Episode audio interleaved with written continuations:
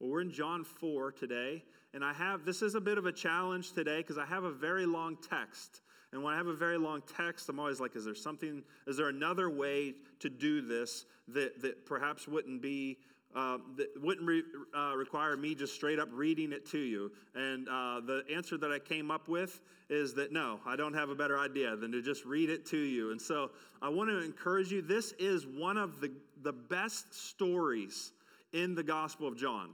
We're going to look at the Samaritan woman at the well today in John chapter 4, and it is my simplicity of this story. There are things in this text that, are, that, that bring questions up that we would like answers to. My goal is to help us get past all of that and just see the beauty of what Jesus does in these few verses in John chapter 4. So let's look together at John 4 1 through 42. I will skip a couple of those. I'll let you know when we're going to skip so you can continue to follow. When Jesus learned that the Pharisees had heard he was making and baptizing more disciples than John, though Jesus himself was not baptizing, but his disciples were, he left Judea and went again to Galilee. He had to travel through Samaria. So he came to a town of Samaria called Sychar, near the property that Jacob had given his son Joseph. Jacob's well was there, and Jesus, worn out from his journey, sat down at the well. It was about noon. A woman of Samaria came to draw water. Give me a drink, Jesus said to her, because his disciples had gone into town to buy food. How is it that you, a Jew, ask for a drink from me, a Samaritan woman? She asked him. For Jews do not associate with Samaritans. Jesus answered, If you knew the gift of God and who was saying to you, Give me a drink, you would ask him, and he would give you living water. Sir, said the woman, you don't even have a bucket, and the well is deep. So where do you get this living water? You aren't greater than our father Jacob, are you? He gave us the well and drank from it himself, as did his sons and livestock. Jesus said, Everyone who drinks from this water will get thirsty again, but whoever drinks from the water that I will give him will never get thirsty again. In fact, the water I will give him will become a well of water, springing up in him for eternal life. Sir, the woman said to him, Give me this water so that I won't get thirsty and come here to draw water. Go, call your husband, he told her, and come back here. I don't have a husband, she answered. You have correctly said, I don't have a husband, Jesus said, for you have had five husbands, and the man you now have is not your husband. What you have said is true. Sir, the woman replied, I see that you are a prophet. Our ancestors worshiped on this mountain, but you Jews said that the place to worship is in Jerusalem. Or in Jerusalem. You Samaritans worship what you do not know. We worship what we do know because salvation is from the Jews. But an hour is coming and is now here when the true worshipers will worship the Father in spirit and in truth. Yes, the Father wants such people to worship him. God is spirit, and those who worship him must worship in spirit and in truth. The woman said to him, I know that the Messiah is coming who is called Christ. When he comes, he will explain everything to us. Jesus told her, I, the one speaking to you, am he. Just then his disciples arrived, and they were amazed that he was talking with a woman. Yet no one said, What do you want? or Why are you talking with her? Then the woman left her jar, went into town, and told the people, Come, see a man who told me everything I did. Could this be the Messiah? They left the town and made their way to him. Here I'll skip down to verse 39. Now, many Samaritans from that town believed in him because of what the woman said when she testified, He told me everything I ever did. So when the Samaritans came to him, they asked him to stay with them, and he stayed there two days. Many more believe. Uh, I'm sorry, he stayed there two days. Many more believed because of what he said. And they told the woman, We no longer believe because of what you said, since we have heard for ourselves and know that this really is the Savior of the world. This is a fantastic story. And so, what I want to do, if you have a handout in front of you, uh, we can begin filling in some blanks right away. I just want to walk through the different steps, the different um, parts of the process that happened in this conversation with, between Jesus and the woman at the well. First, we see that Jesus engages with the woman.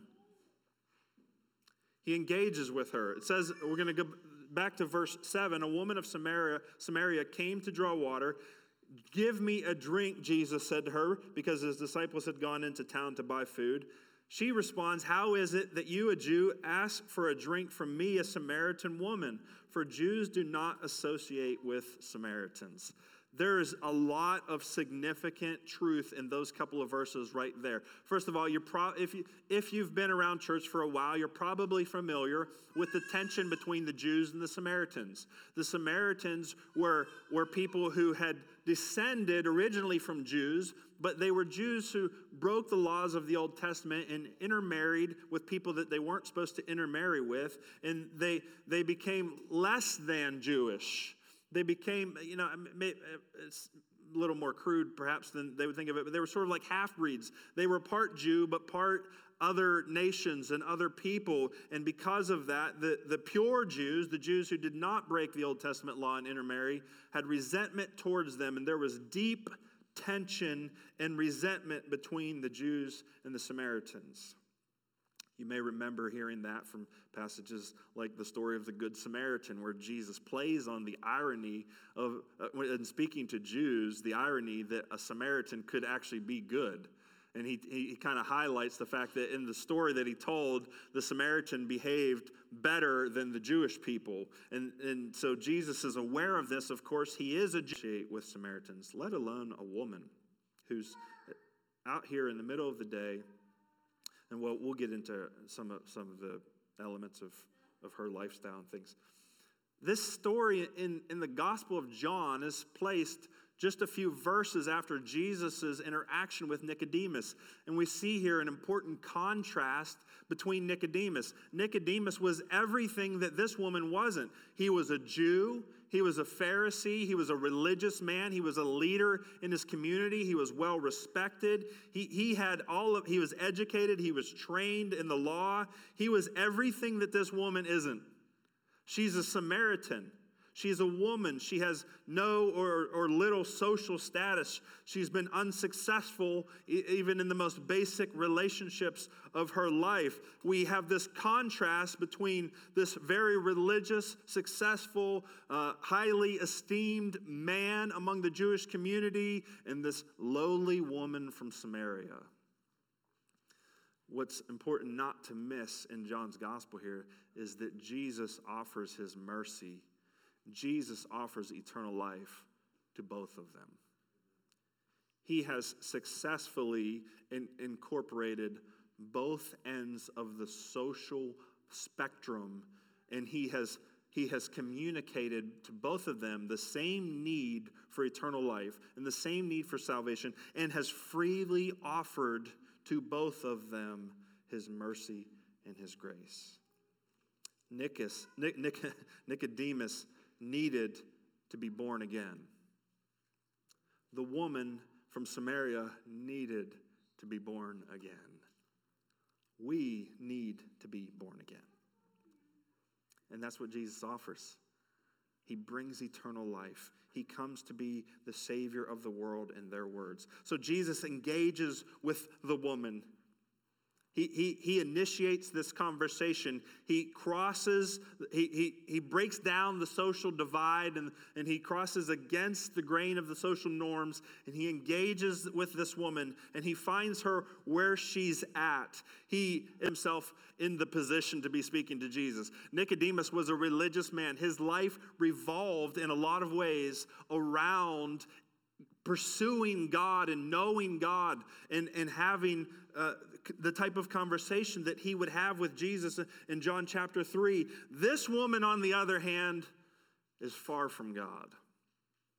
She barely has any religion at all. I mean, she's, she speaks of these things, you know, these, these sort of ideas that they have as Samaritans, but she is far from as involved as this Pharisee Nicodemus. And, you know, I think Nicodemus did the right things. We're, we're called to pursue God. We are called to be more like Nicodemus. It is the meaning and the purpose of our lives to be in relationship with God. Yet the beauty of the gospel is that even when we have failed to do that, Jesus comes to us and he meets us where we're at. And that's what he does with this woman. It's, it's beautiful. She didn't deserve to be talking to. If Jesus is who they're about to say he is, what has she done to put herself in this position? Unlike Nicodemus, she's not concerned with these things. She's just out here li- living her life and, and, and really doing nothing to put herself in this position, and yet Jesus seeks her out. That reminds me, I think back to my own salvation experience when I really wasn't doing any of the things that God had told me to do in terms of what he, the commands he gives to humanity as a whole. I wasn't seeking him. I wasn't even going to church. I wasn't I wasn't reading the Bible. I wasn't seeking after God, and yet He met me there. I just think it's beautiful that God comes to the religious man who had put himself in the position, and He says, You need eternal life, and I offer it to you. And that He also comes to this, this wild woman who's living a life apart from all of that, and He says, You need eternal life, and I've come to bring it to you. He is an incredible Savior. So he engages with the woman. The next thing he does is he points her to her need for eternal life. Jesus points her to her need for eternal life. If you look at verse 10 and the couple of verses following, it says this Jesus answered, If you knew the gift of God and who is saying to you, Give me a drink, you would ask him, and he would give you living water. So Jesus immediately turns this conversation around. He starts with the simple request, well, really a command, it's not a request. He says, Give me a drink. And she says, What are you doing? Are you talking to me? I mean, there's, there's nobody else out there that we know of. It's, it's just him and her, uh, and she's baffled that he would even acknowledge her. I mean, we might be baffled that he wouldn't acknowledge her. Why, uh, if two people encounter each other uh, uh, in such close proximity to each other with nobody else around, we, you almost feel obligated to say something. But this speaks to the deep divide between Jew and Samaritan and the, the sort of cultural norms at the time where a man would not engage with a woman in this situation. But he surprises her. He asks for a drink and he immediately uses that opportunity to point her to her need, not his. I mean, Jesus needed water. He's out in the desert. If you've ever, if you've ever been in an arid climate, some of you have lived in places like that, like Arizona or something. Uh, water is important. It's really important. We get annoyed with water. We have too much water. Water bothers us. Like, why is there all this water? But a lot of places in the world, including, including where they're at now, water is life. And Jesus uses that to point her to what she needs, not what he needs. If you knew the gift of God and who is saying to you, Give me a drink, you would ask him and he would give you living water. And she points out the obvious Sir, you don't even have a bucket. and this well is deep. Where are you going to get this living water? Same thing that happened in Jesus' conversation with Nicodemus. Jesus immediately starts to talk about things that transcend the natural. Remember when Jesus said to Nicodemus, You must be born again? And Nicodemus' response is, What are you talking about? I'm supposed to, I don't think my mom would be okay with that. you know, he didn't understand that Jesus was moving beyond the natural into the spiritual. We see the same thing happen here but she's starting to pick up on it. She says, uh, You aren't greater than our father Jacob, are you? He gave us the well and drank from it himself, as did his sons and livestock. There are some things that Jews and Samaritans had in common. The Samaritans, uh, in terms of, of scripture, held to the first five books, the, what's called the Pentateuch, the, the five books of the Bible written by Moses. And in those first five books are the story of Jacob and how this well came to be. This, is, this, this well goes back centuries to when Jacob lived in this land. She's, she's drawing on the common ground. You're not better, you're not greater than our father Jacob, are you? Jesus said, Everyone who drinks from this water will get thirsty again. But whoever drinks from the water that I will give him will never get thirsty again. Again, Jesus is drawing on the insufficiency of the old covenant. This is a huge emphasis in John's gospel. We saw this when Jesus turns the water into wine. We saw this when Jesus interacts with Nicodemus and says, Vision that God gave in the Old Testament, in this, in this story, Jacob's well, The provision that God gave in the old covenant is not enough. If you keep drinking this, you'll need to drink it again and again and again. That is the, the thing about the old covenant that Jesus comes to change. Whoever drinks from the water that I will give him will never get thirsty again. In fact, the water I will, I will give him will become a well of water springing up for, in him for eternal life. And so not only will you, will you live, but you will become a conduit of life to others. She's about to become that very conduit. We're going to see that when we get to the end of this story. How not only does she experience the life giving water that this Savior gives, but she is going to take that, she is going to become a well of water springing up in, in Him for eternal life. She is going to take that to other people who are going to experience the same life. So she says in verse 15, Sir, the woman said to him, Give me this water so that I won't get thirsty and come here to draw water. This image of needing to receive the water of life from the Savior goes all the way back into the Old Testament. God at one point re- rebukes his people, the nation of Israel. In Jeremiah 2:13, it says, "For my people have committed a double evil. They have abandoned me, the fountain of living water, and dug cisterns for themselves, cracked cisterns that cannot hold water. One of the things that we do in life that this woman exemplifies is that we try to find life in the wrong places. She, you know, we're not, a lot of speculation is made about her lifestyle. We'll get to that in a minute where she, Jesus highlights the fact that she had many husbands. I think that's uh, at the very least symbolic of the idea that all of us are, are trying to find life. None of us want to live an empty life. None of us want to live apart from the, the life that God gives. We just don't always know how to find it. Or if we do know how to find it, we resist we resist the way to finding it that we've that has been revealed. And, and that's what's true in Old Testament Israel. They dug cisterns for themselves. The problem with digging our own cisterns, which is just imagery for saying the, the problem with trying to find life our own way is that those are cracked cisterns. They can't hold water. I mean, try to fill up a, a bucket with a crack in the bottom of it. It's futile. It's not going to hold. It's not going to last. It's not going to. It's not going to work. So it is with trying to find life apart from this living well, Jesus, the Savior of the world.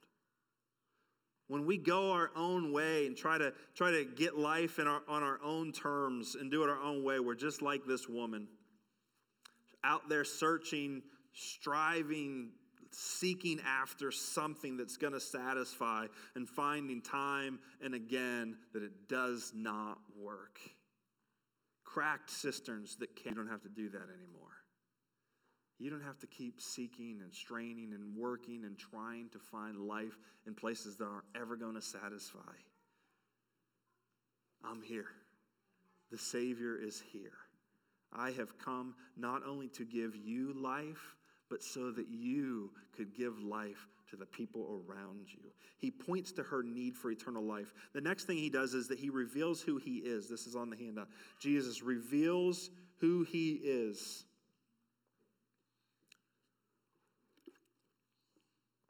He says to her, Go call your husband and come back here. If there's one thing that this woman probably doesn't want to talk to Jesus about, it's her history of relationships. Go call your but Jesus never shies away from the sore subjects of our lives. If if we're going to experience life, if we're going to experience eternal life and become a conduit of life to other people, then Jesus has to expose the ugliest parts of our lives so that he can bring salvation and healing. Go call your husband, he told her, and come back here. I don't have a husband, she answered. You have correctly said, I don't have a husband, Jesus said. For you have had five husbands. The man you now have is not your husband. What you have said is true. Now, I come from a family uh, where there, I've, I've been shown two different ways of handling marriage. On one side of my family, um, there's a, sort of, I'd say, a history of lifelong commitment, very little divorce. On the other side of my family, um, marriage is considered completely dispensable. Uh, and, and on, that side of that family, I, I, was just thinking about this recently because on that side of the family, um, one of my cousins invited me to come and do his wedding. They don't they live out of state, and it hit me. I have never been to a wedding on that side of my family, not one. And I was like, why have I never been invited to their weddings? And I realized because they don't have weddings. They get married. They just go to the justice of peace or whatever it is in their state and they get married. And, and, and it's nothing within months or a couple of years later to go back to the courthouse and get divorced. And it's just this cycle. And I and, and that's not unusual or abnormal at all on that side of my family. And so when I hear this story, I, I think of people like that in my own life. And I think, you know, they're not, some of us read this story and we think, oh, she must have been like this enormous outcast in her town. And we read into the idea that she's out there in the middle of the day and that's because she wasn't allowed to go out at other times. Who, I don't know that any of that is true. In fact, there's things in the story that point to her lifestyle. She may have not been all that ostracized because in a couple of verses, she's going to go tell the people about this Messiah and they're actually going to listen. But regardless of, of, what all of that means, she has, she has um, just kind of allowed herself to fall into this lifestyle of re- this repeated seeking after something that's going to be better, something that's going to work, something that's going to satisfy. And Jesus wants to talk to her about that. He wants to have a conversation with her about what she has been doing. And in doing so, he's revealing himself. How could he possibly know this about her? He shouldn't even be talking. He's a Jew. What does he know about this woman from Sychar in Samaria? Well, he knows a lot, and that gets her attention. Verse 19 Sir, the woman replied, I see that you are a prophet. Our ancestors worshiped on this mountain, but you Jews say that the place to worship is in Jerusalem. Okay, so she has a spiritual question. It's a question that's important to her. Everybody has spiritual questions. Everybody, if we get in, if we get into the conversation with somebody that we think might have answers that we've wondered about for a long time, is going to ask those questions, and that's what she's doing. This guy is a prophet. There's he he knows things. Let me ask him about this. Jesus told her, Believe me, woman, an hour is coming when you will worship the Father neither on this mountain nor in Jerusalem. This is a conversation about the different views of how to worship God between Jews and Samaritans. They each had come to different conclusions about how this should take place. Jesus is saying, I'm about to, I'm about to dissolve all of that. You Samaritans worship what you do not know. We worship what we do know because salvation is from the Jews. So he upholds the teaching of the Old Testament. But an hour is coming and is now here when the true worshipers will worship the Father in spirit and in truth. Yes, the Father wants such people to worship him. God is spirit, and those who worship him must worship in spirit and truth. The woman said to him, I know that the Messiah is coming, who is called Christ. When he comes, he will explain everything to us. One of the things that they had in common was this expectation of somebody who was prophesied for the Samaritans in the Pentateuch, for the Jews throughout all of the Old Testament, not just the first five books. Both of them had this expectation of somebody coming to bring greater revelation, somebody coming to restore. The one speaking to you am he. It's incredible. That's incredible. There wasn't a Jewish man alive that would have spoken to this woman. And now she's finding out that the long awaited Messiah, that the one that the, that the scriptures spoke about, that people had been waiting in anticipation of for hundreds of years, has chosen to speak to her, this changes her life. What does she do? The woman goes and tells the town. That's the next thing on the handout. She goes and tells the town. Let me I've got a couple more. These I'm going to move quickly through these last couple, and then I want to bring us back to the big picture here. The woman goes and tells the town. It says in verse 28 Then the woman left her water jar, went into town, and told the people, Come, see a man who told me everything I ever did. Could this be the Messiah? They left the town and made their way to him. Again, uh, this I don't, I don't know that we can settle the debate of what this relationship, this woman's relationship was with the people of her town, because typically w- women who are extremely ostracized and uh, considered uncredible would not have gotten this type of response. Her testimony is convincing.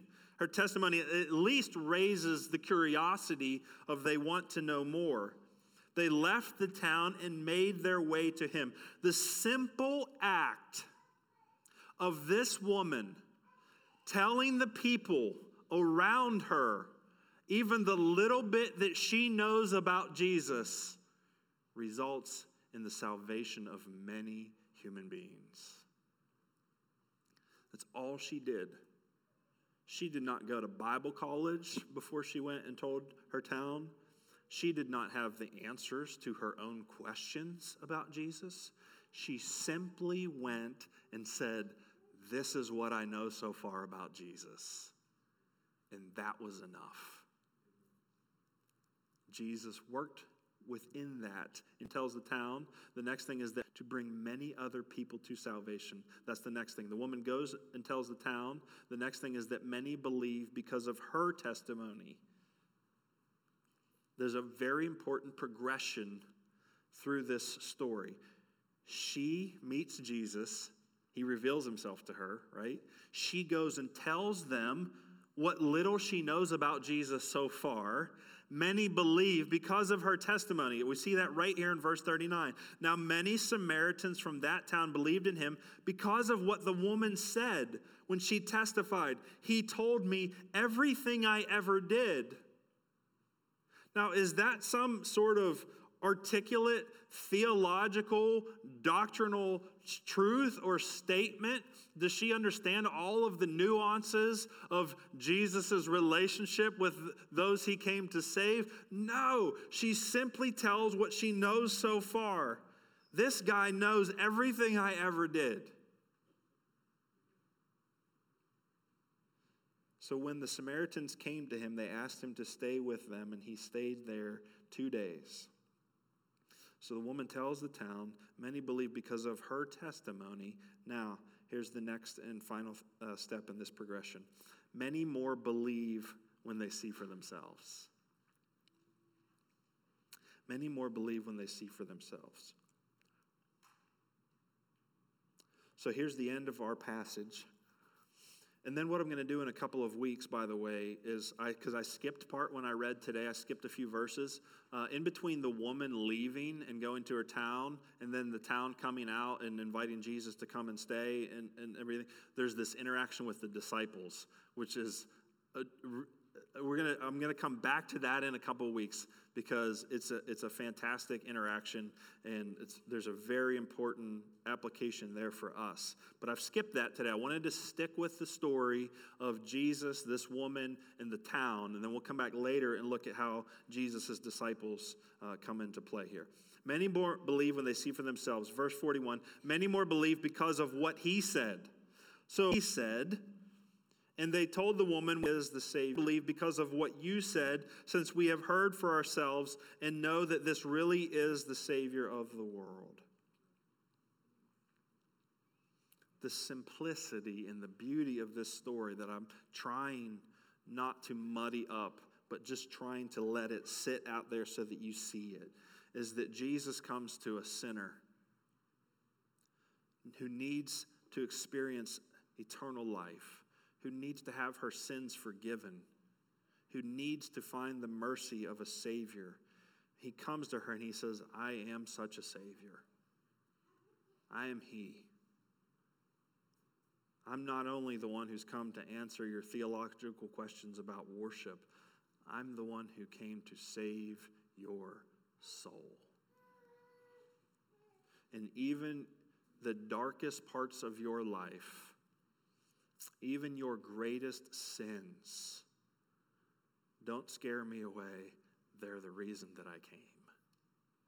And then, in response to that, this woman believes, and with the simplest of testimonies, she goes and tells the people within her sphere of influence.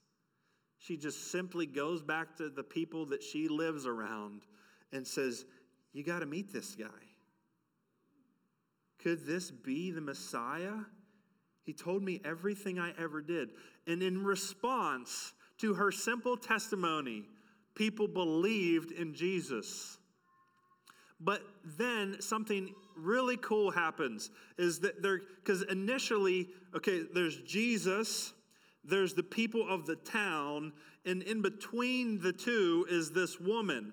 What we want to do is for them to come up here and to be relating to Jesus in, the same way that she is, right? That's the goal. You don't want you don't want people to just know about Jesus because of you. You want people to know Jesus personally like you do, right? And that's exactly what happens.